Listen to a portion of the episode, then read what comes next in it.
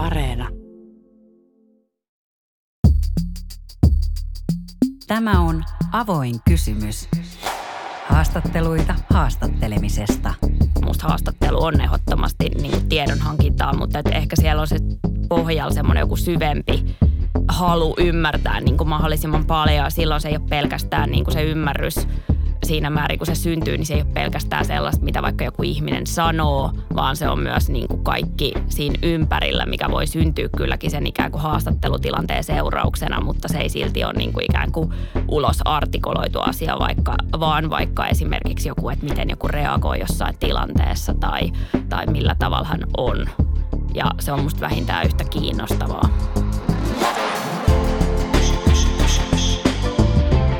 Näin sanoo Sonja Saarikoski. Hän on narratiivisen journalismin ja pitkien juttujen virtuosimainen kirjoittaja. Haastatteleminen on silti hänelle osa jokaista juttuprosessia. Haastattelijana Sonja on ymmärryksen kartuttaja, joka on viimeisen päälle tarkka siitä, mitä hän voi toimittajana kertoa ja mihin pohjaten. Olli Seuri. Avoin kysymys. Sonja Saarikoski, tervetuloa Vallilaan. Kiitos. Mä aloitan teemasta, joka pinnallisella tasolla tulee sun tekemisestä mieleen. Kirjoitat paljon itses kautta. Kerrot maailmasta niin, että kirjoittaja minä on läsnä jutussa. Miksi? No mä ajattelen, että se minä itse asiassa ei kerro sitä, että onko se kirjoittaja läsnä jutussa. Eli mä ajattelen, että siitä minästä ei voi välttämättä edes päätellä, että miten subjektiivisesti orientoitunut se juttu on. Mä ajattelen silleen, että kaikki jutut on subjektiivisesti orientoituneita ja sitten ehkä jotkut jutut vaatii sen minän käytön syystä tai toisesta, että ne jutut, missä on käyttänyt sitä minää, niin mä luulen, että niissä kaikissa on vähän niin kuin eri syy, minkä takia se on siellä. No mitä se minä mahdollistaa? No minä mahdollistaa tietysti tietynlaisen kerronnan, joka niin kuin lähtee semmoisista hyvin läheltä tulevista omista havainnoista, mutta sitten se mahdollistaa tietyissä tapauksissa rehellisyyden sitä lukijaa kohtaan, eli tavallaan tekee ne omat lähtökohtansa selviksi. se on musta ehkä se usein tärkein syy sit käyttää sitä minää, että lukija pystyy tietämään, että mistä lähtökohdasta tämä juttu on tehty. Eli jos vastakkain laittaa jutun, jossa kertoja on läsnä minällään ja sitten tämmöisen ehkä uutistekstityyppisemmän jutun tai jutun, missä, missä kirjoittaja ei niinkään havaitse, niin, niin ne voi olla molemmat hyvinkin tuota minälähtöisiä, mutta vaan toinen on kerronnallisesti sitä. Joo, mä ajattelen, että, että kyllä niin kuin toimittajan työ on uh, subjektiivista myös. Mä ajattelen, että kaikki valinnat on subjektiivisia. Tämä valinta lähtee tätä haastattelua tekemään siitä minä lähtökohdasta, niin se on subjektiivinen valinta. Ja, ja kyllä niin kuin vaikka toki niin kuin semmoisessa uutisjournalismissa on konventioita, niin jostainhan ne konventiotkin on peräisin ja että jossain jonain hetkenä jotkut subjektit on päättänyt tämmöisiä konventioita lähtee noudattaa ja sitten siitä on ehkä tullut semmoinen vakiintunut tapa, mutta ainahan se on subjektiivinen valinta noudattaa niitä konventioita jatkossakin. Ja tämä on siis tämä, miten se sanoisi, oman position läpi kirjoittaminen on mun mielestä kiinnostava asia sun kohdalla sen takia, että mä en ajattele, että sä olisit sellainen minä-journalisti siinä mielessä, että se että itsen saaminen keskiöön olisi jotenkin itse tarkoituksellista. Niin siis mun mielestä minän kautta kirjoittaminen on vähän myös niin kuin vaivaannuttavaa ehkä myös siksi, että meillä Suomessa liittyy siihen just se ajatus siitä minä-journalismista, että se ei ole millään tavalla musta helppoa käyttää sitä minää siellä ja, ja tota, en mä ehkä itsekään niin kuin ajattele, että se on semmoinen niin kuin, että pitääpä saada se minä sinne kirjoitettua, että sitten on hyvä fiilis, että ei se, en mä ehkä itsekään koe, että, että se olisi semmoinen motiivi. Toki omat motiivit on aina piilossa osin, että, että sikäli, mutta. No mä otan esimerkin. Toit vuoden 2020 alussa esiin Image-lehdessä, millaista nöyryyttämistä ja seksuaalista häirintää Sibelius Akatemiassa on ollut. Tämä käynnisti klassisen musiikin MeToo-keskustelun.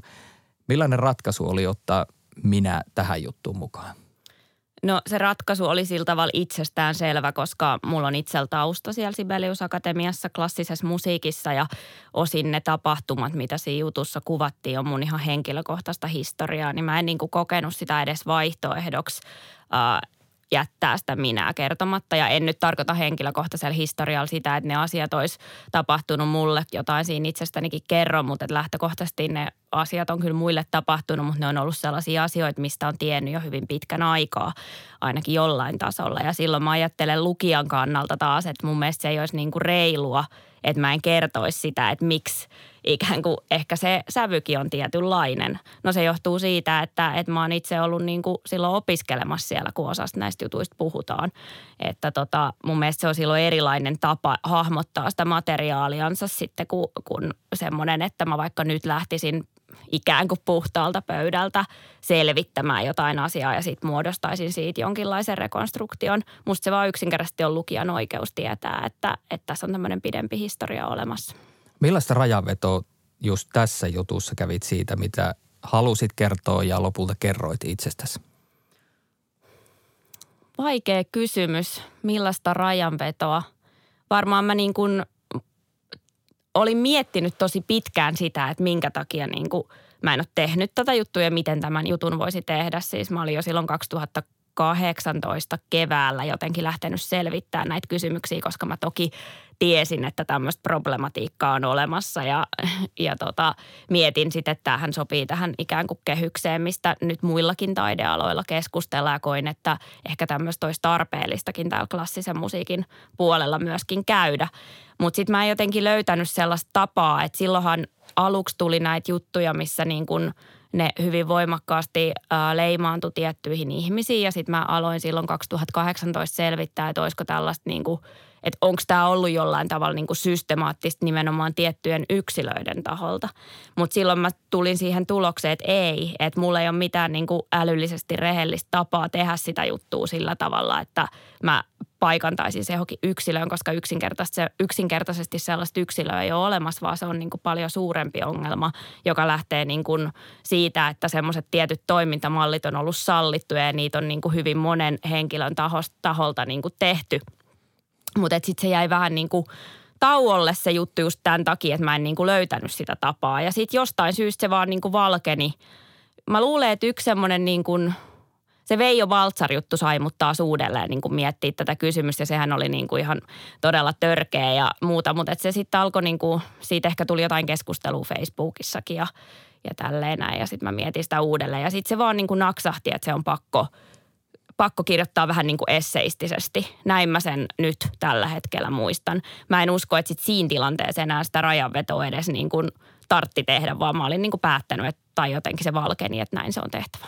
Mutta sä teit kuitenkin paljon haastatteluita ja kyse on ja oli arkaluontoisista asioista, niin mikä merkitys omilla kokemuksilla oli siihen, että sait ihmiset puhumaan ja lähtemään mukaan juttuun? Joo, ton, ton mä kyllä päätin sitten, että mun on niinku pakko ikään kuin kertoa, että mä kirjoitan tästä esseistisesti ja silleen, mutta kyllä mä niinku tein sit haastateltaville selväksi, että ne mun, mä en koe, että se mun kokema häirintä on ollut niinku törkeätä häirintää, että mä en niinku silleen mä ajattelen, että se on ollut niinku väärin ja muuta, mutta että se ei ole niinku lähellekään törkeintä. Mutta kyllä siinä varmaan oli joku vaikutus, että mä tavallaan kerroin, että se sitten tulee olemaan esseisessä muodossa. Ja kyllä mä sen muistaakseni niinku kaikille haastateltaville niin jollain tavalla tein niin kuin selväksi, koska niillä on tietysti oikeus tietää, että minkä tyyppisestä jutusta on kysymys. Samalla tietysti kerroin, että suurin osa siitä materiaalista tulee ihan muualta kuin mun jostain omasta kokemuksesta. Että tota, kyllä se oli varmaan merkittävää. Sitä mulla on niin kuin mahoton sanoa, että millä tavalla, niin varmaan se oli henkilökohtaista niin kuin kunkin eri haastateltava, niitähän oli joku parikymmentä, niin varmaan jokaisen haasteltavan kohdalla se oli niin kuin vähän erilainen prosessi, että miten he, kyllä mä tiedän, että ehkä yhden haastateltavan kohdalla se saattoi olla niin kuin merkittävääkin, että mä sanoin, että se kirjoitetaan minä muodossa, mutta että muiden kohdalla niin en kokenut tällaista vaikutusta.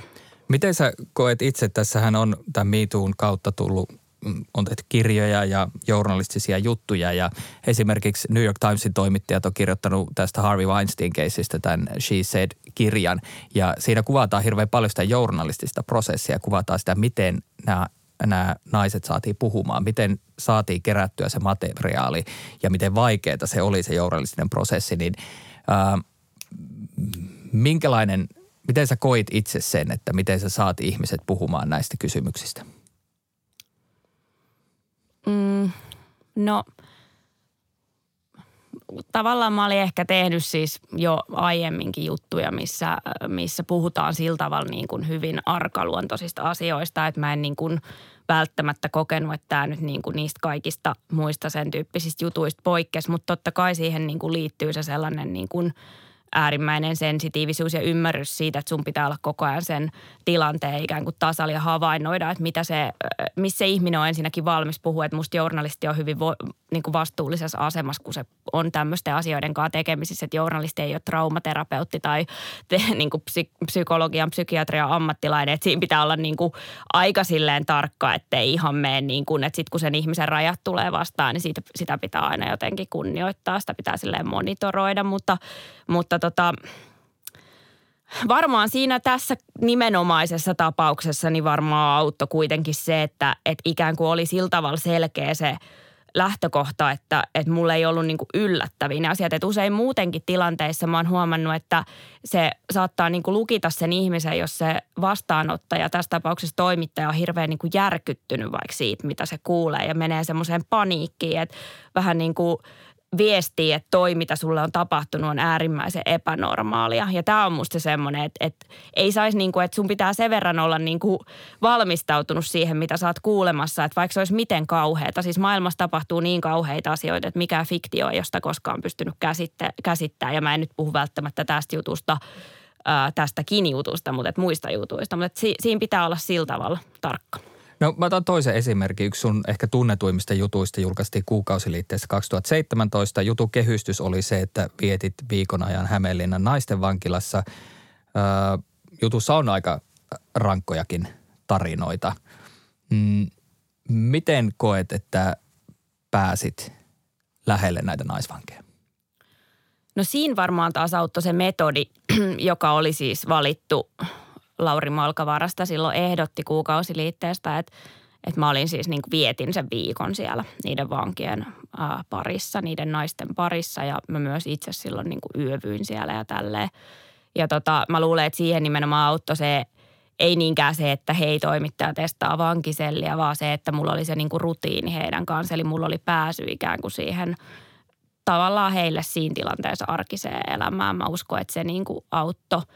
Um, siitä on niin kuin vaikea sanoa, että mikä sitten taas mahdollisti sen, että siellä ihmiset alkoi puhua. Ehkä monella saattaa olla myös tosi suuri tarve puhua ja sitten ehkä niin kuin tavallaan tuoda sitä esiin, että se semmoinen käsitys rikollisuudesta ja rikoksen tekemisestä, niin vaikkapa mediakäsittelyssä on aika sellainen tekoon rajautuva ja se ei ehkä niin kuin tavoita sitä kontekstia, niin kyllä nämä ihmiset sen myös itse ymmärtää ja myös varmaan haluaa – osa niin kuin tuoda esiin sitä sellaista niin kuin puolta, että, että he on myös usein, ja ihan tutkimusten mukaan varsinkin naisrikolliset on usein myös tosi vakavien rikosten uhreja.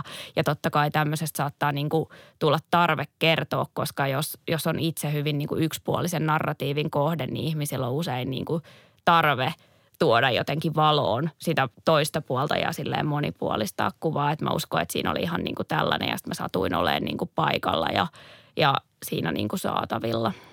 No kun tässä metodissa tavallaan on sisäänrakennettuna taas se, että olit itse siellä paikan päällä.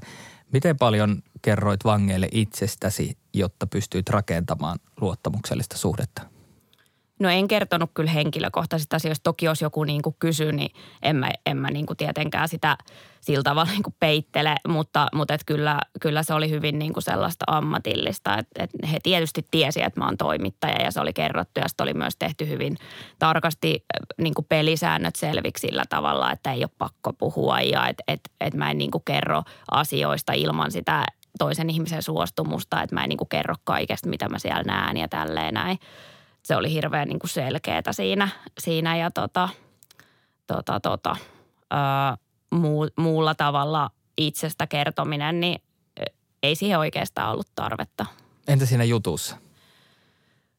No mä en varmaan kertonut kyllä siinä mun mielestä, tai mikä nyt on itsestä kertomista, mä ehkä kerroin siitä kokemuksesta – Äh, sinällään se kokemus on, niin kuin pitää ottaa huomioon, että se kokemus on niin kuin ulkopuolelta tulevan ihmisen kokemus. Että se ei ole tavallaan kokemus siitä, millaista on oikeasti olla vankilassa niin kuin esimerkiksi aika, mitä ei mistä ei niin kuin tiedä, minkä kestosta ei tiedä. Että se on ihan eri asia. Mä en väitä, että mä tietäisin tälläkään hetkellä, millaista on olla vanki, vaan mä niin kuin ehkä tiedän sen, että millaista on nukkua sellissä ulkopuolisena ihmisenä viikkoja. Se on aivan eri asia, että se pitää niin kuin, enkä mä edes yrittänyt esittää siinä – tai ainakaan halunnut esittää, että mä tietäisin millaista on olla niin kuin vankilassa vankina. Että sitten siinä oli ehkä sellaisia muita juttuja, että, että, että sehän oli niin kuin laiton se vankila, siellä oli paljuselle ja muuta, mitkä oli, oli niin kuin laittomia ja mistä Suomi oli saanut useita huomautuksia, että ehkä sitten tällaisia asioita pystyi niin kuin sen ikään kuin omankin kokemuksensa kautta siinä jollain tavalla tuomaan, mutta tota, mutta että et, en mä tiedä millaista oli tai on olla vanki, se ei ollut se tarkoitus.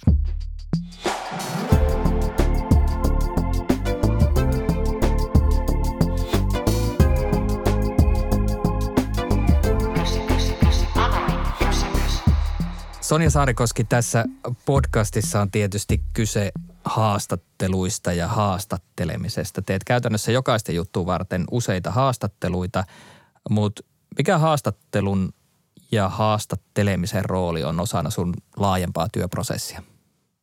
No tietysti tosi suuri, koska teen ihmisten kanssa töitä. Mä ajattelen se haastattelun semmoisena niin ihmisten välisenä kommunikaationa ja sitten semmoisena niin kuin, äh, henkilökohtaisen ymmärryksen lisäämisen aiheesta, niin äh, se on, se on niin kuin kuitenkin ehkä merkittävin työkalu, mikä mulla on. Eli jos joku puhuu tiedon hankkimisesta, niin sulle se on enemmän ymmärryksen lisääjä? Tai en, mä ajattelen, että onko tässä jännite? En mä usko, että siinä on silleen jännite, että mä miellä ehkä tiedon aika niin kuin laajasti. Mä ajattelen, että tietoa voi olla ihan mikä tahansa asia, eli se ei ole niin kuin fakta, vaan se on jotenkin, jotenkin koko se ikään kuin kaikkien niiden aineksien summa, josta se lopullinen juttu sitten syntyy. Ja siinä mielessä musta haastattelu on ehdottomasti niin kuin tiedon hankintaa, mutta että ehkä siellä on se pohjalla semmoinen joku syvempi ää, halu ymmärtää niin kuin mahdollisimman paljon. Silloin se ei ole pelkästään niin kuin se ymmärrys – siinä määrin, kun se syntyy, niin se ei ole pelkästään sellaista, mitä vaikka joku ihminen sanoo, vaan se on myös niin kuin kaikki siinä ympärillä, mikä voi syntyä kylläkin sen ikään kuin haastattelutilanteen seurauksena, mutta se ei silti ole niin kuin ikään kuin ulos artikuloitu asia, vaikka, vaan vaikka esimerkiksi joku, että miten joku reagoi jossain tilanteessa tai, tai millä tavalla hän on. Ja se on musta vähintään yhtä kiinnostavaa.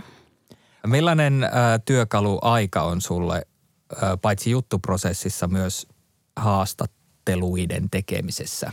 No mä oon siis ihan kyltymätön sen ajan käyttäjä. Mä niin kuin tavallaan varmaan tuhlaan aikaa tai silleen niiden mun haastateltavien näkökulmasta, kun mä haluaisin tavallaan käyttää sitä aikaa ihan määrättömästi. Ja musta aina tuntuu, että aika loppuu kesken, että aika on vähän niin kuin sellainen rakastaja ja vihollinen samaa aikaa, että, että tota, se on aika, aika on tosi ahdistavaa mun mielestä, mutta siis lähtökohtaisesti mä tykkään eniten tehdä niin kuin mahdollisimman pitkiä juttuprosesseja. No jos on henkilökuva, niin mikä on sulle pitkä juttuprosessi? sekin, sekin riippuu niin tosi paljon siitä, että mikä sille, no ensinnäkin jutuilu aina deadline, mikä on oikeasti tämmöisille kaltaisille niin ihmisille niin kuin luojan lykky, että onneksi tämmöinen deadline on olemassa. Ja totta kai se riippuu siitä ihmisen niin kuin ajasta. Ja sitten totta kai siitä, että mitä se niin kuin juttu käsittelee, että kun mä vaikka tein jutun tästä ää, Anna Retulaisen prosessista, kun hän niin kuin maalasi näitä Helen Scherfbeckin niin kuin versioita tähän Antti Jokisen Helene elokuvaan, niin se oli esimerkiksi pitkä juttuprosessi, mutta se johtui myös siitä, että mun piti seurata se loppuun saakka tavallaan, että, että tota, elokuvan tekeminenkin on hyvin hidasta, niin kuin, että mä olin kuitenkin siellä kuvauksissa ja sitten sitä elokuvaa tehtiin ja sitten se oli niin kuin haluttiin tietysti julkaista vähän niin kuin just ennen kuin se elokuva tulee teattereihin, niin tämmöinen on ihan vaan niin kuin pakostakin pitkä juttuprosessi. Ja totta kai mä sitten tein siinä kaikkea muuta, että en mä vaan sitä yhtä juttua tehnyt. Miten pitkä kuukausia? No kestihän se siis, hetkinen, kyllä se nyt kesti vuoden se, se juttuprosessi. Kyllä. Eli vuoden aikana olit useita kertoja yhteydessä Anna Retulaiseen. Olin ja olin tota paljon, niin kuin olin siellä kuvauksissa mukana ja olin hänen kotona ja soittelin paljon ja olin siis paljon yhteydessä kyllä, joo. Millä tavalla dokumentoit tavallisesti näitä tilanteita, haastattelutilanteita, mutta myös sitä muuta tiedonhankintaa? No jos mä soitan, niin sitten mä usein äh, kirjoitan muistiinpanot. Kyllä mulla saattaa olla nauhurikin päällä, mutta, mutta soittelu ehkä enemmän semmoista, että haluan tarkistaa jonkun tietyn asian tai jotain, sitten mä kirjoitan muistiinpanot. Ää, tämmöisessä niin kuin live-tilanteessa niin nauhoitan kyllä kaiken. Ää, otan videoita myös, koska sitä kautta saa sitten sen semmoisen niin kuin tapahtumallisuuden, jonka voi myöhemmin kuvata juttua oikealla tavalla. Että se on vaikea niin kuin saada sitä synkroni, niin kuin synkronoitua niin kuin sitä, mitä tapahtuu tässä siihen puheeseen ilman sitä videota, niin sitäkin on ruvennut käyttää ja tässä juttuprosessissa käytin. Mitä kuvasit? No kuvasin esimerkiksi, kun Anna maalasi, maalasi yhtä versiota tämmöisestä purjehtia-teoksesta siellä kuvauksi, kuvauspaikan yläkerrassa, niin siitä sain ihan mielestäni hyvin synkronoitua, että mitä hän puhui ja sitten mitä tapahtui siinä maalaustilanteessa. Siihen olin tyytyväinen. No mm, oletan, että sulla on aika paljon materiaalia, niin mitä teet kaikella tällä materiaalilla ja miksi? Mm, no tässä juttuprosessissa, kun tämä käsitteli oikeasti paljon sitä maalaamista ja sitten mulla oli niin kuin silleen hyvä yhteys, että mä soittelin paljon Annankaan, niin mä en itse asiassa litteroinut kaikkia näitä. Mä en, mä en litteroinut kovin paljon näitä nauhoja. Yleensä litteroin melkein kaiken henkilöjutuissa, mutta tässä tilanteessa en, mutta sitten tein tietysti sellaisia niin kuin muistiinpanoja ja paloja ja mietin, että mitä tästä niin kuin täytyy kertoa. Sitten mä katoin ne videot ja ja tota, katoin, mulla oli kaikkea muutakin materiaalikirjoja, mä luin niitä ja aloin sitten pikkuhiljaa, se alkoi niin kuin muotoutua, että mitä kaikkea tästä, semmoinen niin kuin synteesi, mutta, mutta tota, sitä on vaikea selittää, että mitä mä sillä teen, sehän on aika kaoottista, kun yrittää jotenkin siitä kaikesta materiaalistaan saada semmoisen niin kuin kohesion. Otetaan toinenkin esimerkki, joka linkittyy tähän Anna Retulaiseen, eli teit Erkki Liikasesta jutun, kun Anna Retulainen teki Erkki Liikasesta muotokuvaa. Joo. Mites suhteessa siihen Anna Retulaisen kanssa käytyyn noin vuoden prosessiin, niin miten Erkki Liikasen kanssa, minkälaisia ne haastattelutilanteet oli ja minkälaista materiaalia kerästi? No se oli tietysti niin kuin just kans olosuhteiden pakosta paljon lyhyempi prosessi. Ja mähän sain tämän Helene-idean vähän niin kuin tämän juttuprosessin kautta, että tolleen noin noi välillä menee. Mutta me oltiin päätetty, että me niitä julkaistaan se juttu ennen, ennen vaaleja. Eli se oli semmoinen niin kuin parin kuukauden prosessi varmaan yhteensä, mutta kyllä mä ää, Erkki Liikasen kanssa varmaan ainakin kolme kertaa sitten kuitenkin niin kuin tein näitä haastatteluja. Hänen kohdalla – äh, litteroin just kaiken materiaalin, mutta sitten se tuli vähän niin kuin vahingossa, kun soitin tätä puhelua, että voitaisiko tehdä juttu, niin sitten kävi ilmi, että on tämä muotokuvaprosessi ja sitten se jotenkin alkoi hirveästi kiinnostaa mua. Ja sitten se tuli siihen mukaan silleen, että Anna Retulainen suostui olemaan mukana tässä jutussa ja kertomaan siitä prosessista, niin se, oli, se muodosti sen kehyksen, mutta sekin tuli niin kuin, se ei ollut mikään oma, oma ideani siinä vaiheessa, kun soitin ja kysyäkseni haastattelua tai että voisinko tehdä tämmöisen henkilökuvan, vaan se kävi sitten ilmi siinä taustapuhelussa ja sillä tavalla se tuli mukaan. Ihan uteliaisuudesta. Paljon sulla oli litteroitu materiaalia? Kyllä näissä henkilöjutuissa yleensä on aina se joku vähän yli sata sivua sitä litteroitua materiaalia. Kyllä mä luulen, että tässäkin oli. Ja Erkki Liikasella on se, että hän puhuu hyvin nopeasti, niin hänestä varmaan tulee paljon sitä materiaalia. Mä en ole tarkistanut näitä sivumääriä, mutta vaikka niin kuin se, kyllä mä varmaan kymmenen tuntia häntäkin sitten ehkä haastattelin, voisin väittää. En ole tarkistanut, mutta tota, kyllä siitä, siitä tulee paljon, että er, Erkki Liikanen puhuu, puhuu paljon. Hänellä on niin kuin, hän saa kerrottua paljon asioita lyhyen aikaan. Ja tämä siis juttu, joka on muutaman aukeaman verran painetuslehdessä. Joo, se oli, olisiko se ollut sitten se kymmenen sivua. Mutta siinä oli toki niin kuin kuvia, kuvia myös. No kun olet ihmisen kanssa kaksin, niin mitä etsit? Mm, se on hyvä kysymys, mitä mä etsin, kun musta tuntuu, että mä en, mä en välttämättä lähes, tai että et jos on niinku aikaa paljon, niin mä haluan pitää se aluksi aika laajanakin sen mahdollisuuden, että mä haluan niinku, mä haluan myös yllättyä. Mä haluaisin aina löytää jonkun semmoisen uuden asian. Mä en halua niin kuin lähteä kirjoittaa juttua, jonka mä oon pystynyt itse pää, niin kuin päättämään valmiiksi mun päässä, vaan mä haluaisin, että mä voisin niin kuin lähteä sellaiseen prosessiin, joka yllättäisi mut ja joka saisi niin kuin mut menee johonkin muualle. Et sikäli se, mitä mä etsin, on niin kuin hankala kysymys, mutta ehkä, ehkä yllätystä. No Erkki Liikanen luki rakkauskirjeitä. Oliko se yllätys? Joo, se oli ihan mahtavaa. Siis niin kuin mä vaan kysyin, että voisiko hän lukea ja mä olin löytänyt sen muistaakseni. Häneltä oli tulos kirja ja mä olin sitten saanut lukea sitä jo, joitain osia ainakin siitä käsikirjoituksesta, niin sitten tota, nämä oli jotenkin sieltä, olin bongannut, että tämmöisiä on. Ja sitten se oli semmoinen mukava, muistaakseni lauantai-päivä siellä, heidän kotona ja sitten hän, hän luki niitä. Tai oliko se Assi, joka luki, mä en muista kumpi luki, mutta kuitenkin. Ja tämä päätyi myös juttuun. Ää, mitä suorat sitaatit tekee sun jutuissa? monenlaisia asioita ne kuvastaa. Mullahan on niin kuin aika suorat sitaatit oikeasti, että niitä ei ole hirveästi stilisoitu yleensä. Niin tota, ne kuvastaa tietysti ihmisen tapaa puhua, mikä musta on kiinnostavaa, kun meillä kaikilla on tosi oman tyyppinen tapa muodostaa niitä lauseita. Sitten ne voi tuoda rytmiä ja semmoista tilanteellisuutta. Mutta usein, usein ne asiat olisi mahdollista myös niin kuin kertoa muuten kuin suorilla sitaateilla, mutta jostain syystä mun se jutun rytmi vaatii sitä, että usein se saattaa olla tuommoinen niin aika tekninenkin asia. Mutta myös se, että kyllä musta itsestä niin kuin lukijana on kiinnostava tietää, miten joku puhuu. Joo, siis mä viimeisimpänä ehkä tässä vielä myönnän tänä aamuna selasin sitä Anna Retulaisen henkilökuvaa ja mietin, että, että hänen oma äänensä tulee – aika myöhään siinä jutussa esiin. Että siinä on muitakin henkilöitä ennen tätä. Niin miten tällainen ratkaisu syntyy?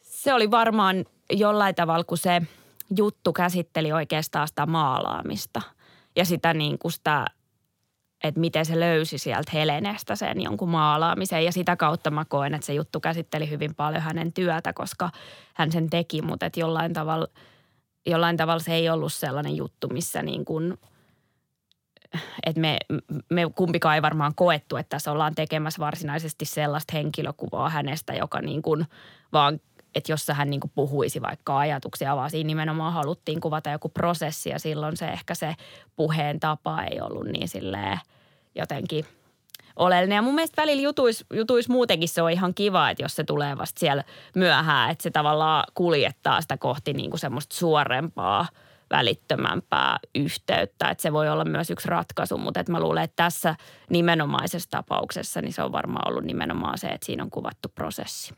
Niin siis ehkä on niin, että, että on paljon henkilöjuttuja kaikkialla mediassa. Ihan päivittäin näkee juttuja, jossa on ehkä tehty jopa päivässä se juttu, että on nähty kahvilla jossain ja kirjoitettu vaikka syntymäpäivän juttu tai niin edelleen.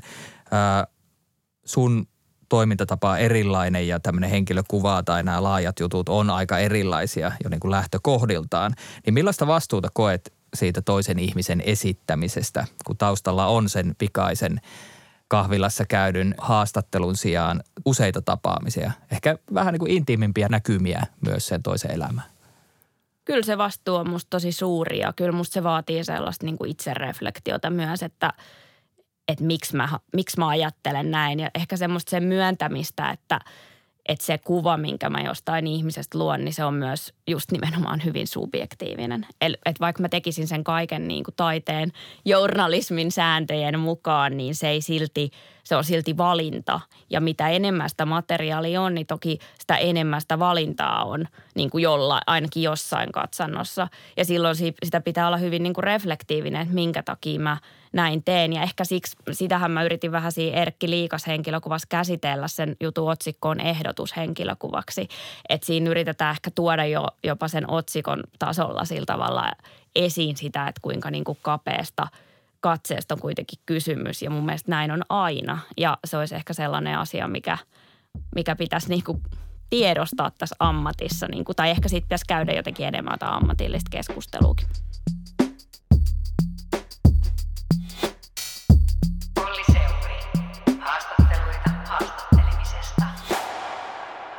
Mä haluan nostaa toisen esimerkin, jossa yhdistyy mun mielestä monia meidän jo käsittelemiä teemoja.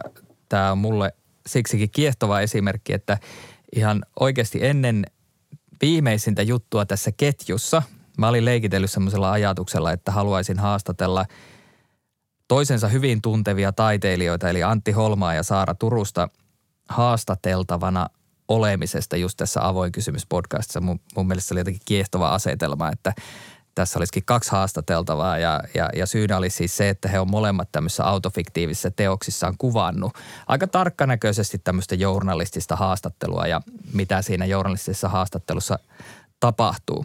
Ja suthan tunnistaa aika selkeästi, se ei ole mitenkään rivien välissä, Saara Turusen järjettömiä asioita kirjasta.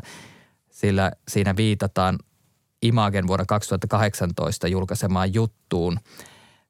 Ennen kuin mennään niihin lehtijuttuihin ja näihin juttuprosesseihin, niin tämä paljastuminen tai se, että Saara Turunen teki ne tilanteet näkyväksi, ei ilmeisesti ollut sulle ihan helppo paikka. Miksi? Mm, no tämä on ehkä monimutkainen kysymys, että oliko se niin kuin helppo paikka, että tota, tai ei varmasti, ei varmasti ollut siis, siis jos täm, tällä tavalla halutaan kysymykseen vastaus, mutta et mähän tiesin kyllä siitä niin kuin etukäteen ja olin niin kuin lukenut sen käsikirjoituksen ja, ja niin kuin aika paljonkin ennen sitä ilmestymistä, että ehkä sitten jotenkin se – mikä sitten lopulta mulle ei ollut helppo paikka, oli se, että tosi monet ihmiset tuntu lukeneen sen – jotenkin semmoisena totuudenmukaisena kuvauksena asioista, niin se mulle ei ollut helppo paikka, se niin mun pitää myöntää. Dokumentaationa. Kyllä, että et siinä oli niin kuin, mä näin tämmöisiä kommentteja, varmasti itsekin todella herkkänahkana ja vähän semmoinen jotenkin arrogantti ja jotain, että olisi tehnyt mieli käydä puuttumassa kaikenlaisiin niin kuin lukuteknisiin ja genreteknisiin ja kaikenlaisiin teknisiin asioihin, mutta se, se varmaan oli sitten se, mikä oikeasti mua kuitenkin sitten aika paljon – jäi jotenkin kaihertamaan.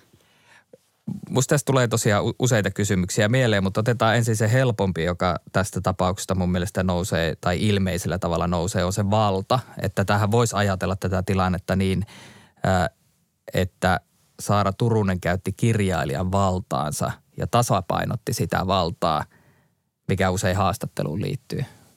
Joo, ja siis sillä, kun mehän sitten kirjoitettiin tosiaan tästä se juttukin, niin näinhän mä myös sanon, että se on valtatilanne. Ja kyllä mä sen ymmärrän. Se on niin kuin valta-asetelma ja nimenomaan sitä valtaa meidän kaikkien toimittajien pitäisi niin kuin tosi tarkasti, tarkasti reflektoida.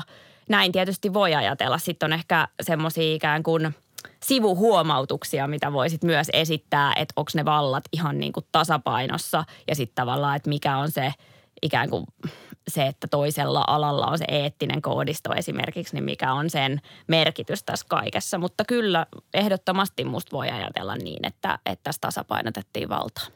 Toinen kysymys liittyy tietysti esittämiseen ja etiikkaan ja siihen, mitä te tosiaan Saara Turusen kanssa yhdessä käsittelette Imagessa tänä kesänä julkaistussa jutussa. Ja tässä nopeasti käydä läpi, tässä on tällainen ketju, että on tämä sinun tekemä henkilökuva Saara Turusesta Imageen – Saara Turusen romaani, jossa hän kuvaa tuota juttuprosessia ja haastattelua omasta näkökulmasta ja viimeisenä teidän yhteinen dialoginen kirjoituksenne, jossa pohditte tätä esittämistä hyvin yksinkertaistetusti. Miksi toi viimeinen julkinen dialogi piti käydä? Niin, en mä tiedä, pitikö sitä käydä, mutta tota, tuli vaan mieleen, että, että meille molemmille selkeästi kirjoittaminen on tapa niin kuin hahmottaa joitain hankalia asioita tai jotain semmoisia ajatuksia, mitkä vielä odottaa jotenkin formuloitumistaan. Että tota, se vaan tuli mieleen. Saara oli, oli käymässä ja mä olin sitten kertonut, että mulla on vähän paha mieli tästä niin kuin, nimenomaan tästä vastaanotosta. Eli siitä, miten se on luettu vähän niin kuin omissa piireissäni jollain tavalla faktuaalisena kuvauksena. Ja sitten tota, sit me, sitten, sitten me puhuttiin tästä ja sitten mä ehdotin, että kirjoitetaanko – ja tota, sitten me alettiin käymään sitä kirjeenvaihtoa sehän meni niin kuin aika silleen smoothisti aluksi, että, että selkeästi tuntuu olevan niin kuin jotain käsiteltäviä asioita, koska niitä, niitä niin kuin kirjeitä tai, tai palasia siihen juttuun oli, oli varsinkin aluksi aika, aika helppo kirjoittaa. Jossain vaiheessa niitä ei ehkä ollut ihan niin helppo kirjoittaa, mutta, tota, mutta et kyllä se, se varmaan oli semmoinen – jälleen yhden prosessin läpikäynti. Mua aina kiinnostaa jotenkin ne prosessit, niin ehkä, ehkä siinä sitten tuli jotain prosessin osia niin kuin vielä artikuloita. Ja mä nimenomaan ajattelen, että mun mielestä se kannatti ja piti käydä tälle dialogissa. Että se olisi ollut musta ihan tosi ö, typerä ratkaisu vaikkapa minulta sitten lähteä kirjoittamaan jotain niin kuin yksipuolista esseetä tästä asiasta. Niin kuin nimenomaan tästä koska tässä keississä tai tämän keissin yhteydessä, koska ajattelen niin, että, että tota, tässä on ihan selkeästi hyvinkin monta puolta. Ja varmasti niitä kaikkia puolia me ei olla pystytty tai tietenkään ei olla pystytty artikuloimaan tähän juttuun tai tuomaan esiin, mutta ehkä se on joku sellainen ö, mahdollisesti joku keskustelun avaus tai toivoisin, että se olisi. Mä toivoisin, että näistä asioista puhuttaisiin enemmän. Ja kyllä se varmasti oli tapaus meidän piireissämme. Ö, siinähän on vähän semmoinen tässä ketjussa sille teesi, antiteesi, synteesi, niin miten tiivistäisit sen, mikä sun kirjoittamista toimittajana ja Saara Turusen kirjoittamista autofiktiivisena kirjoittajana erottaa? No toimittajan työssä aina vaaditaan, että se on niin semmoisessa referentiaalisuussuhteessa maailmaan, eli että ne asiat on, tulee sieltä maailmasta. Mutta mä tiedostan sen, että tämä on silleen just vaikea, mitä ehkä aikaisemminkin jo tämän keskustelun aikana pyrkinyt tuomaan esiin, että kun se kuitenkin se, mikä, se kokonaisuus, mikä siitä syntyy, on niin näkökulmitettu. Että sitten siinä voi tulla helposti sellainen ajatus, että no, että toihan on ton ihmisen oma näkökulma, niin miten tämä nyt edes sit on siinä referenti, referenssisuhteessa maailmaan tai miten tämä menee. Mutta että, että niin kun, jos mennään semmoisella detskutasolla, niin se ero on se, että, että silloin kun mä vaikka kirjoitan sinne juttuun jotain, että me ollaan vaikka kävelty jossain paikassa X hetkenä Y, niin sen pitää olla totta että se kävely on tapahtunut.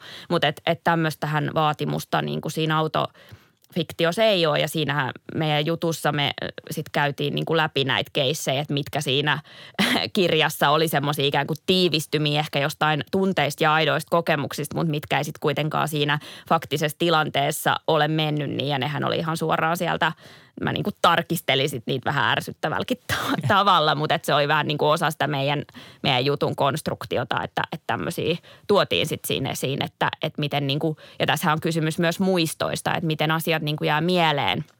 Niin se on niin eri asia, kun jää aina mieleen se, mikä tuntuu joltain. Ja se on tavallaan, sillä on todellista vaikutusta maailmaan, mutta sitten journalismissa pitää tehdä vähän toisen tyyppinen, se, toisen tyyppisellä tavalla se evaluaatio silloin, kun kirjoitetaan. Niin sä oot kirjoittanut myös kuvailusta ja yksityiskohdista ja niihin liittyvistä riskeistä myös journalistilehteen ja, ja tuossa jutussa kiinnitit huomiota muistiin. Mä tykkään historioitsija Timothy Carter Nashin ajatuksesta, että muisti on mestarihuiputtaja, champion trickster. Niin millainen kysymys muistin epäluotettavuus on journalismille? Siis sehän on ihan valtava kysymys, mutta se on myös valtava kysymys vaikka oikeuslaitokselle. että se on niin kuin kaikille valtava kysymys. Se ei, ole, se ei ole millään tavalla journalistien ja journalismin yksin oikeus, vaan se kysymys on siitä, että muisti on epäluotettava ja sitten pitää niin kuin jatkuvasti muisti, muistiinhan niin kuin tutkitaan hirveästi ja itse asiassa me ei edes tiedetä, meidän tiede ei oikein tiedä, miten koko muisti toimii, niin jos tämä on se lähtökohta, niin voidaan ymmärtää, että kaikenlaisia vaiheita tässä on ollut niin kuin muistinkin suhteen ihmiskunnan lähihistoriassa – mutta se pitäisi niin kuin pyrkiä tiedostaa jotenkin, että mitkä esimerkiksi tekee siitä luotettavampaa siitä muistamisesta ja sitten mahdollisuuksien mukaan tietysti pyrkii tarkastamaan semmoisista mahdollisimman lähellä olevista lähteistä. Et esimerkiksi tässä Sibelius Akatemia jutussa mulla oli käytös vaikka päiväkirjamerkintöjä, niin ne on sitten aika sellaisia musta välittömiä reaktioita, että jos miettii tämmöistä 15 vuoden etäisyyttä ja sitten kuitenkin semmoista välittömästi tapahtunutta niin kuin päiväkirjan kirjoittamista, niin olisi vaikea kuvitella, että miksi joku ihminen olisi päiväkirjaan lähtenyt niin kuin valehtelemaan niitä muistoja siinä vaiheessa, kun se ei todellakaan tiedä, että tästä ollaan myöhemmin mitään niin tekemässä. Että tämmöiset on musta semmoisia niin checkpointteja, tai mistä, mistä voi tavallaan tarkistaa, että, et, ja vähän niin käydä dialogia sen tämänhetkisen muistikuvan ja sitten mahdollisesti sen, niin sen hetkisen tilanteen välillä. Mikä ei ole eksakti, me ollaan ihmisiä, ei me, ei me päästä siihen täydellisyyteen. Jatkuvasti me niin rekonstruoidaan kaikenlaista – erilaisista, syistä se pitää hyväksyä. Mutta tämähän on ihan kaikessa journalismissa, ei tämä ole vaan tässä narratiivisessa. Ja toi on kiinnostavaa. Jo ihan mulle tulee mieleen historian tutkimus, että on tietyn kaltaisia lähteitä ja niitä pitää käsitellä myös tietyllä tavalla silloin. Mutta ää, jos ajatellaan, että haastattelu tuottaa tietynlaisia tai tietynlaista materiaalia ja tietynlaisia huomioita ja, ja ihminen saattaa vaikka kertoa niistä muistoistaan, niin joskus asetetaan vastakkain haastattelemalla hankittu materiaali ja sitten ehkä dokumentaatiolähteet. Ja, ja niitä ehkä onkin hyvä ajatella niin kuin erityyppisinä lähteinä, mutta mitä sä ajattelet siitä, miten erilaista tietoa ne tuottaa suhteessa todellisuuteen?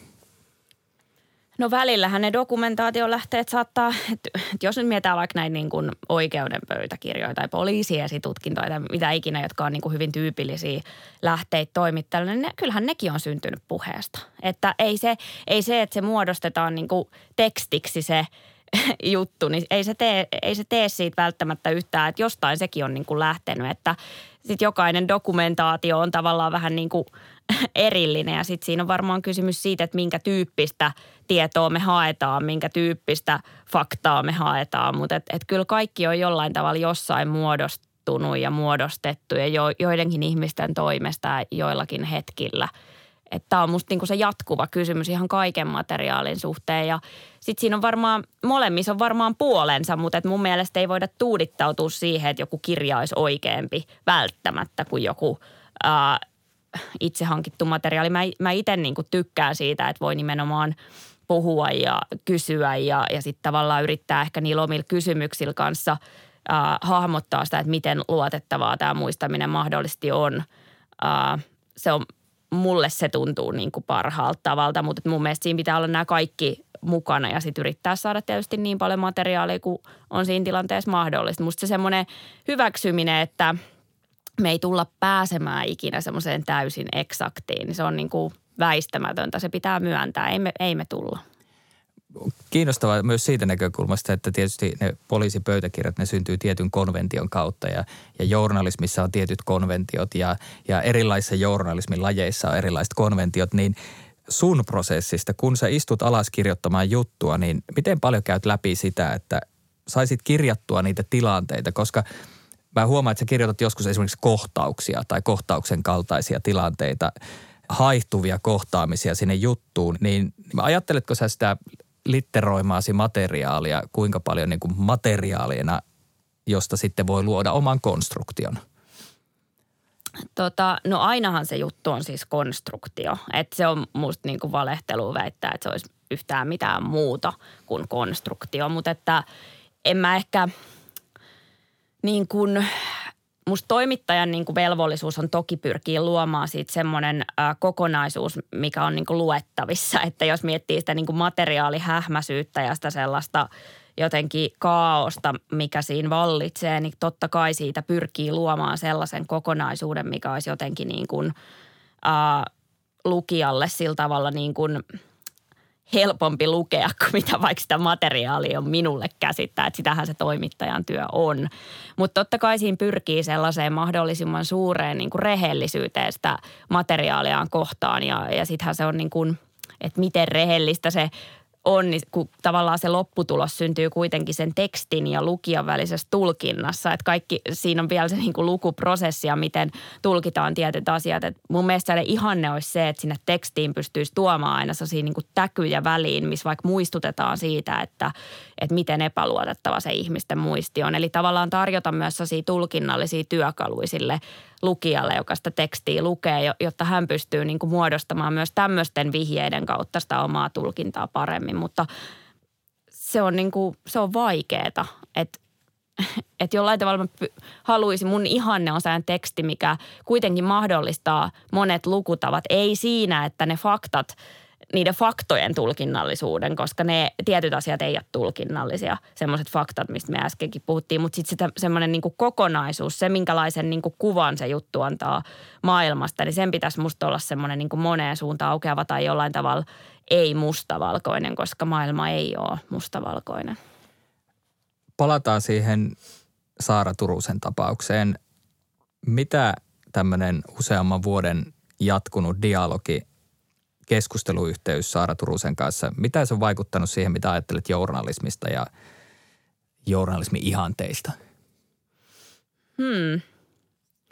Varmaan se on paljonkin, paljonkin vaikuttanut tota erilaisiin ää, kysymyksiin. Varmaan ainakin just tämä niin erilaisten kirjoittamistapojen erot, niin kyllä me niistä ollaan varmasti paljon niin keskusteltu ja tota, just siitä, että niin taide versus – versus journalismi. Ja sitten kun siinä on kuitenkin paljon samoja ilmaisun keinoja, että nythän on niin kuin puhuttu, mäkin olen jossain jossain tota keskustelussa kuullut tällaisen, että niin kuin nämä kaunokirjallisuuden keinot on valunut tähän narratiiviseen journalismiin ja muuta, mutta mä ehkä itse pidän tätäkin vähän semmoisena vaikeana väitteenä, koska ei mun mielestä mitkään keinot ole asioita, mitä pystyy niin kuin – mitkä valuu johonkin. Että journalismi on aikoinaan semmoinen niin kutsuttu objektiivista teeskentelevä journalismi halunnut ihan tietoisesti ottaa käyttöön tietynlaisen kielenkäytön tavan, jotta se pystyisi validoimaan itsensä objektiiviseksi. Ja sitten tavallaan ehkä tämä narratiivinen konventio on tätä lähtenyt haastamaan ja silloin ottanut mukaan tällaisia subjektiivisempia ilmaisun tapoja, mutta mä en koe, että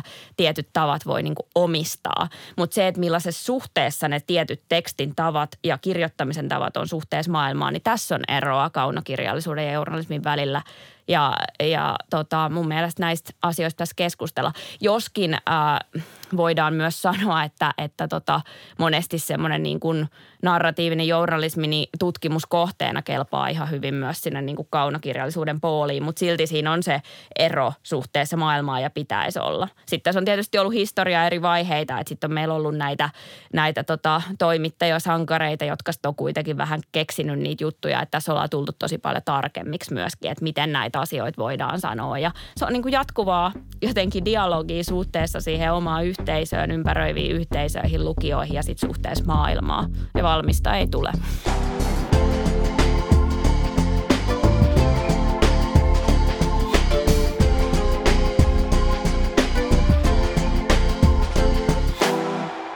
Sonja Saarikoski, juttusi pääministeri Sanna Marinin puolisosta Markus Räikkösestä alkaa tilanteesta, jossa SDP valitsi Antti Rinteelle seuraajaa. Sä kuvaat, kuinka Räikkönen hankki mummin hoitamaan lasta ja lähti ajamaan Tampereelta Helsinkiin Sanna Marinin tueksi. Kerronta on semmoista tiivistä ja kirjoitat tämmöisen kohtauksen omaisen kerronnan lopuksi näin.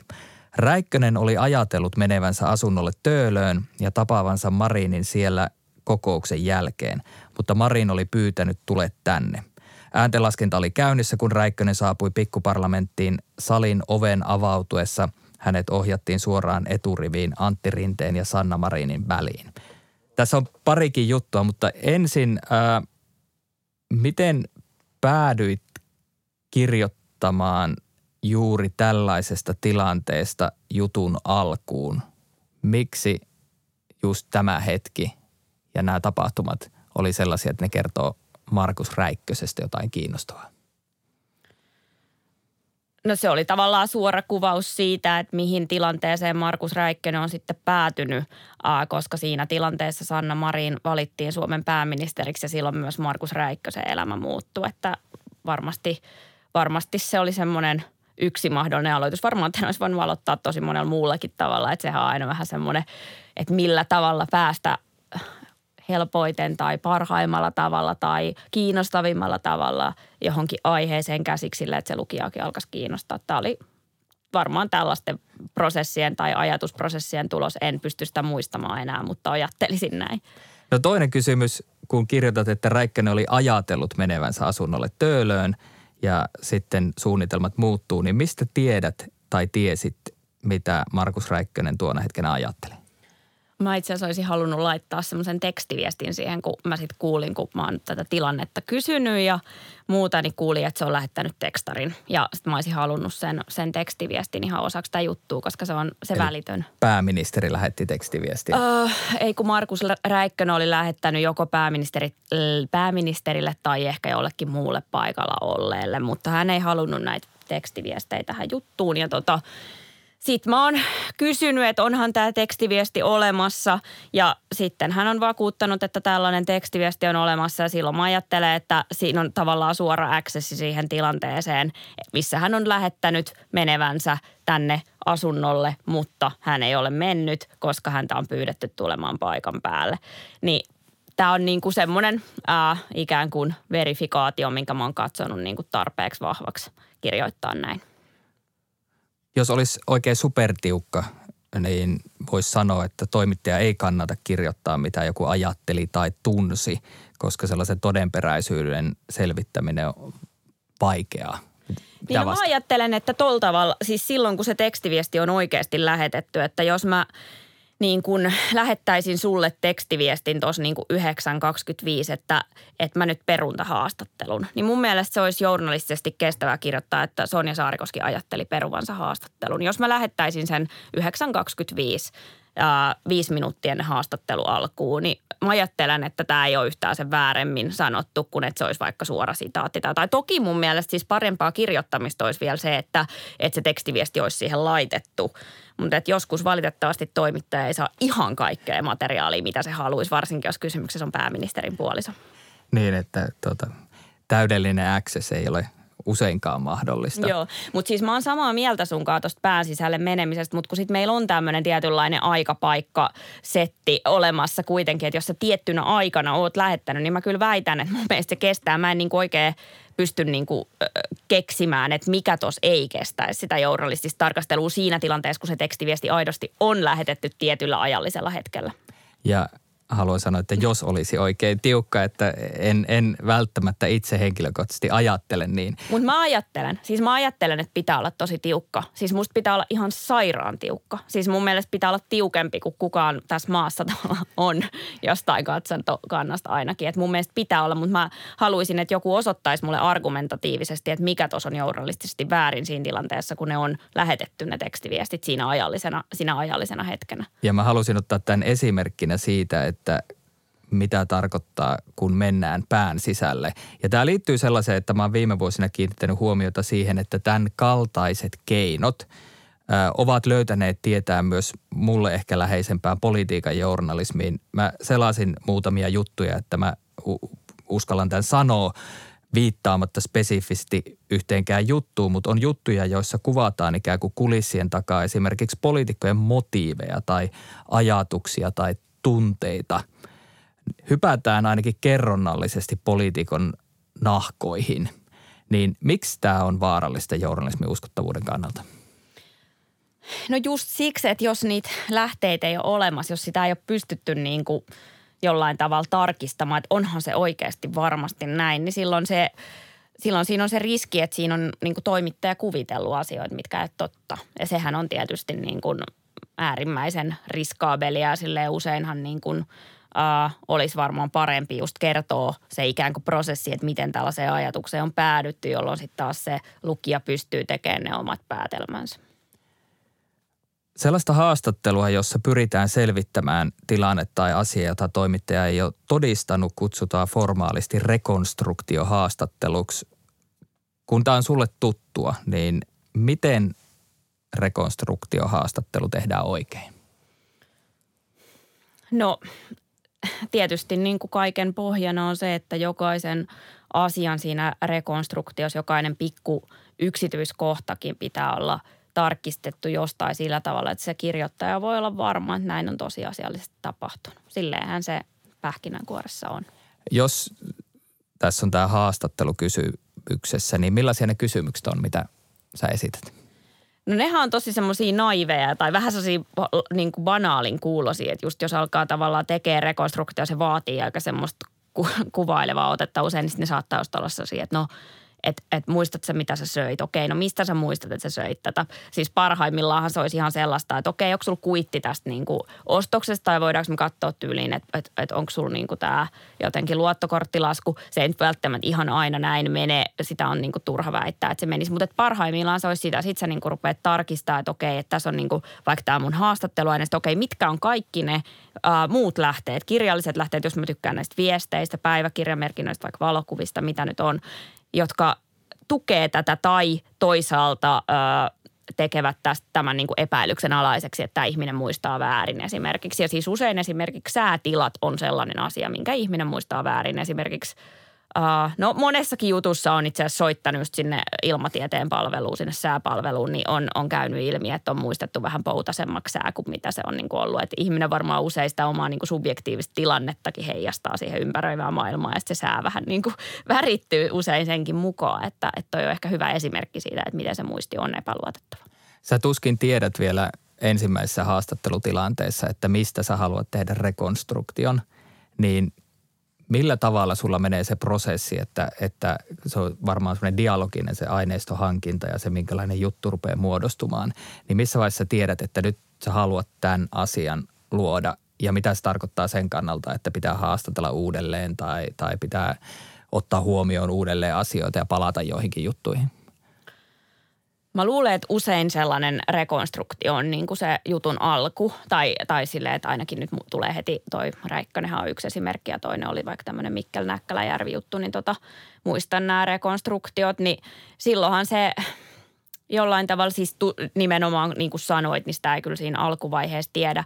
Usein tietysti ehkä jutun aloittaa just tämmöisessä niin jo, jollain tavalla semmoisesta tilanteesta, mikä on jotenkin hyvin kuvaava sen jutun kannalta tai jollain tavalla semmoinen uh, nimenomaan, joka jollain tavalla määrittää sitä lähtötilannetta, jotta myös lukija pystyy orientoitumaan siihen, mistä on niin puhe ja näin, niin niin usein saattaa olla sellaisia asioita, mistä ehkä tulee kysyttyä muutenkin ja sitten sit kun alkaa niin kuin miettiä sitä juttua kirjoittamisen kannalta, niin sitten ymmärtää, että okei, tämä on tämä jutun alku ja se usein lähes aina sit vaatii sitä niin kuin lisäsoittelua ja, ja jotenkin sen miettimistä, että miten tämä voi niin kuin kirjoittaa tälleen. Mutta tota, mutta et, eh. Tuleeko vastaan sellaisia tilanteita, että tajuat kirjoittaessa, että et olet täysin varma jostain yksityiskohdasta tai tulee sellainen fiilis, että nyt mä oon unohtanut kysyä tämän asian, mutta mä tarvisin sen tähän? Siis aina, koko ajan ja siis kyllä mä aina sanonkin, sanonkin niille haastateltaville, että mä kyllä saatan niin kuin soitella ja, ja tälleen. Että siis ainahan se tulee – että kirjoittaminen on sitä jotenkin ajattelee, että se oma materiaali on hirveän laaja ja sitten kun alkaa kirjoittaa, niin huomaa, että enhän mä niinku tiedä mitään, koska se kysymisen oikeasti pitäisi olla siis todella niinku jankuttavaa ja se, että sä saat yhden semmoisen niinku pikkupätkän kirjoitettua, se vaatii ihan mielettömän määrän niinku ihan hu- hassujakin kysymyksiä oikeasti. Eikä niitä siinä tilanteessa tajuu, koska ei semmoisia asioita kysy yleensä ihmisiltä. Siis se ei vaan niinku mene niin. Että sitten sitä vaan pitää alkaa kysymään ja ja, ja sitten se jollain tavalla muotoutuu, mutta se vaatii kyllä tosi paljon yleensä sitä lisäsoittelua. Mistä tullaan myös siihen, että miten paljon sulla on valmiita kysymyksiä, kun sä meet haastatteluun? No mulla on varmaan jotain teemoja. Siis totta kai se, kyllähän mä teen myös haastatteluja, jotka on jotain kysymys-vastausjuttuja, mutta siis kyllä nekin on semmoisia, että kun et sä voit tietää, mitä se ihminen siis sit kertoo. Ja sitten sun aina tekee mieli totta kai kysyä lisää. Sitten joku saattaakin olla, tulee joku aivan yllättävä aihe ja sitten onkin silleen, että ei, tämä on kiinnostavaa ja sitten se lähtee niin kuin luikertelemaan johonkin ihan muuhun suuntaan. Mutta kyllä mulla on niin kuin semmoisia teemoja mielessä, että kyllä mä silleen valmistaudun, mutta ei mulla semmoisia auki kirjoitettuja kysymyksiä ainakaan niin kuin tällaisiin äh, haastatte, niin kuin isoihin henkilökuvaprosesseihin oikeastaan niin paljon ole, mutta tota, varmaan sitten myöhemmin se – että kun mä ajattelen sen materiaalin silleen, että aluksi on semmoinen valtavan laaja ja sitten se pikkuhiljaa sitä niin kuin haravoidaan kohti jotenkin semmoista, semmoista niin kuin tiivistyneempää lehtikasata tai vastaavaa. Olipa nyt vähän ehkä huono, huono metafora, mutta syksy ulkona ja tälleen näin. Sitten sit jollain tavalla silloin ehkä ne kysymyksetkin uh, muotoutuvat sillä tavalla niin kuin tarkemmiksi, koska just, että jos sä vaikka kirjoitat se rekonstruktiota, niin sitten sulla on vaikka semmoinen, että okei, että no se itse banaani, mistä sä muistat sitten silleen, niin kuin, jos tämä nyt olisi vaikka oleellista, niin sitten ne saattaa olla sellaisia aika tarkkoja, mutta ei ne silloin ehkä aluksi ole niin tarkkoja, että ne on ehkä enemmän sellaisia jotenkin, jotenkin vähän niin kuin tunnustelevia ja enemmän vaan sellaisia yleiskommunikatiivisia. Mun mielestä me ollaan kierretty journalistis-eettisesti journalistiohjeiden kohtaa 18 eri kulmista. Ja rekonstruktiohan on toimittajan kerrontaa. Siinä ei esimerkiksi ole suoria sitaatteja. Silti tämä ohjeiden kohta 18, ja mistä usein muistutetaan toimittajia, liittyy haastateltavan oikeuksiin tarkistaa omat sitaatit. Mitä ajattelet tästä suhteessa siihen työhön, jota sä teet? Mun mielestä tämä ei siis palvele tätä narratiivisen journalismin äh, tapaa tehdä, koska ei, siis ei mulla ole välttämättä siellä yhtään sitaattia siellä jutussa oikeasti. Ja siis niin kuin, tai, tai että ne sitaatit voi olla kuin kolme kappaletta. Ei tämä – en mä voisi, se olisi mun mielestä hirveän epäeettistä, että mä lähtisin tekemään jotain juttua, että mä lähettäisin se kolme sitaattia. Olisi että no mut hei, että sä oot tuossa kannessa ja sä oot nyt haast- ollut mun haastattelusta tässä joku 15 tuntia ja mulla on joku 250 sivua tätä materiaalia. Mutta hei, että moro vaan, oli kiva tutustua ja katsotaan mitä tuli. Että ei se, ei se vaan oikeasti mene näin. Ja mä oon ehkä ollut, mä oon, mä oon itse asiassa niin kun, kun mä oon tehnyt mun gradun tästä narratiivisesta journalismista, niin mä oon, mä oon siinä niin kuin ikään kuin kysynyt, esittänyt kysymykset, että pitäisikö meillä olla joku tällainen ää, tietynlainen, ää, ei välttämättä niin kuin sitova ohjeisto, mutta jollain, jollain tavalla tämmöinen julkilausuma, että minkä tyyppisistä kysymyksistä silloin puhutaan, kun me kirjoitetaan tällaista pitkää journalismia. Se voisi musta olla ihan, ihan niin kuin, ää, ehkä, ehkä tarpeenkin ainakin jostain katsantokannasta.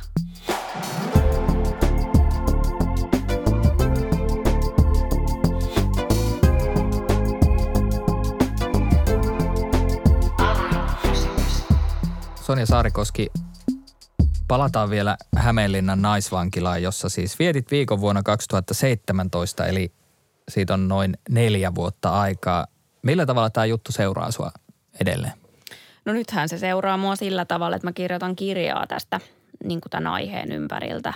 Siitä varmaan tulee aika erilainen, mitä siitä jutusta, mutta, tota, mutta että kyllä se seuraaja on jäänyt silleen kummittelemaan. Miksi näin kävi? Miksi se jäi kummittelemaan?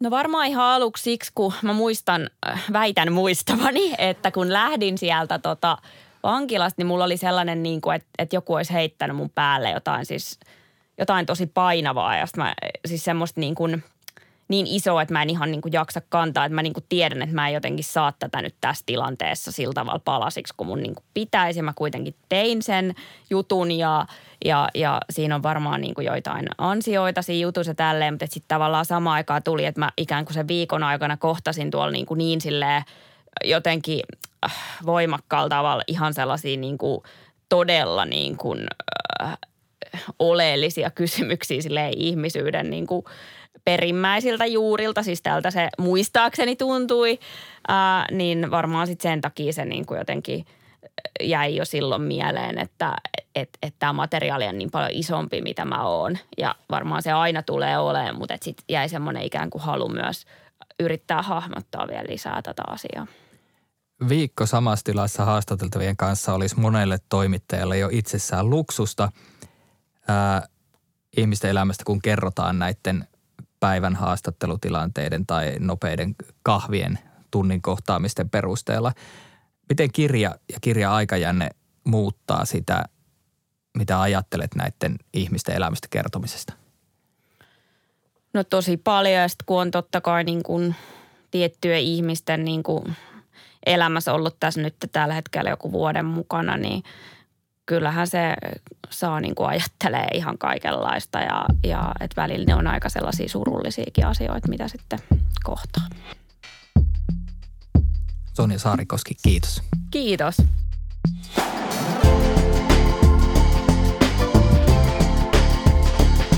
Moi, kiitos että kuuntelit. Kaikki tämän Avoin kysymys-podcastin jaksot löytyvät Yle Areenasta. Sarjan tuottajana ja toimittajana olen ollut minä, Olli Seuri. Tässä jaksossa taustatoimittajana on ollut Anni Hakama. Äänimaailmasta ja suunnittelusta vastaa Jussi Liukkonen, Artlab Productions. Ja hei, tee kaikki ne jutut, joita sinua podcasteissa pyydetään tekemään. Kerro kaverille, kommentoi ja paina Yle Areenassa sitä pientä sydäntä. Niin saat tiedon, kun uusia jaksoja taas tulee. Pysytään uteliaina.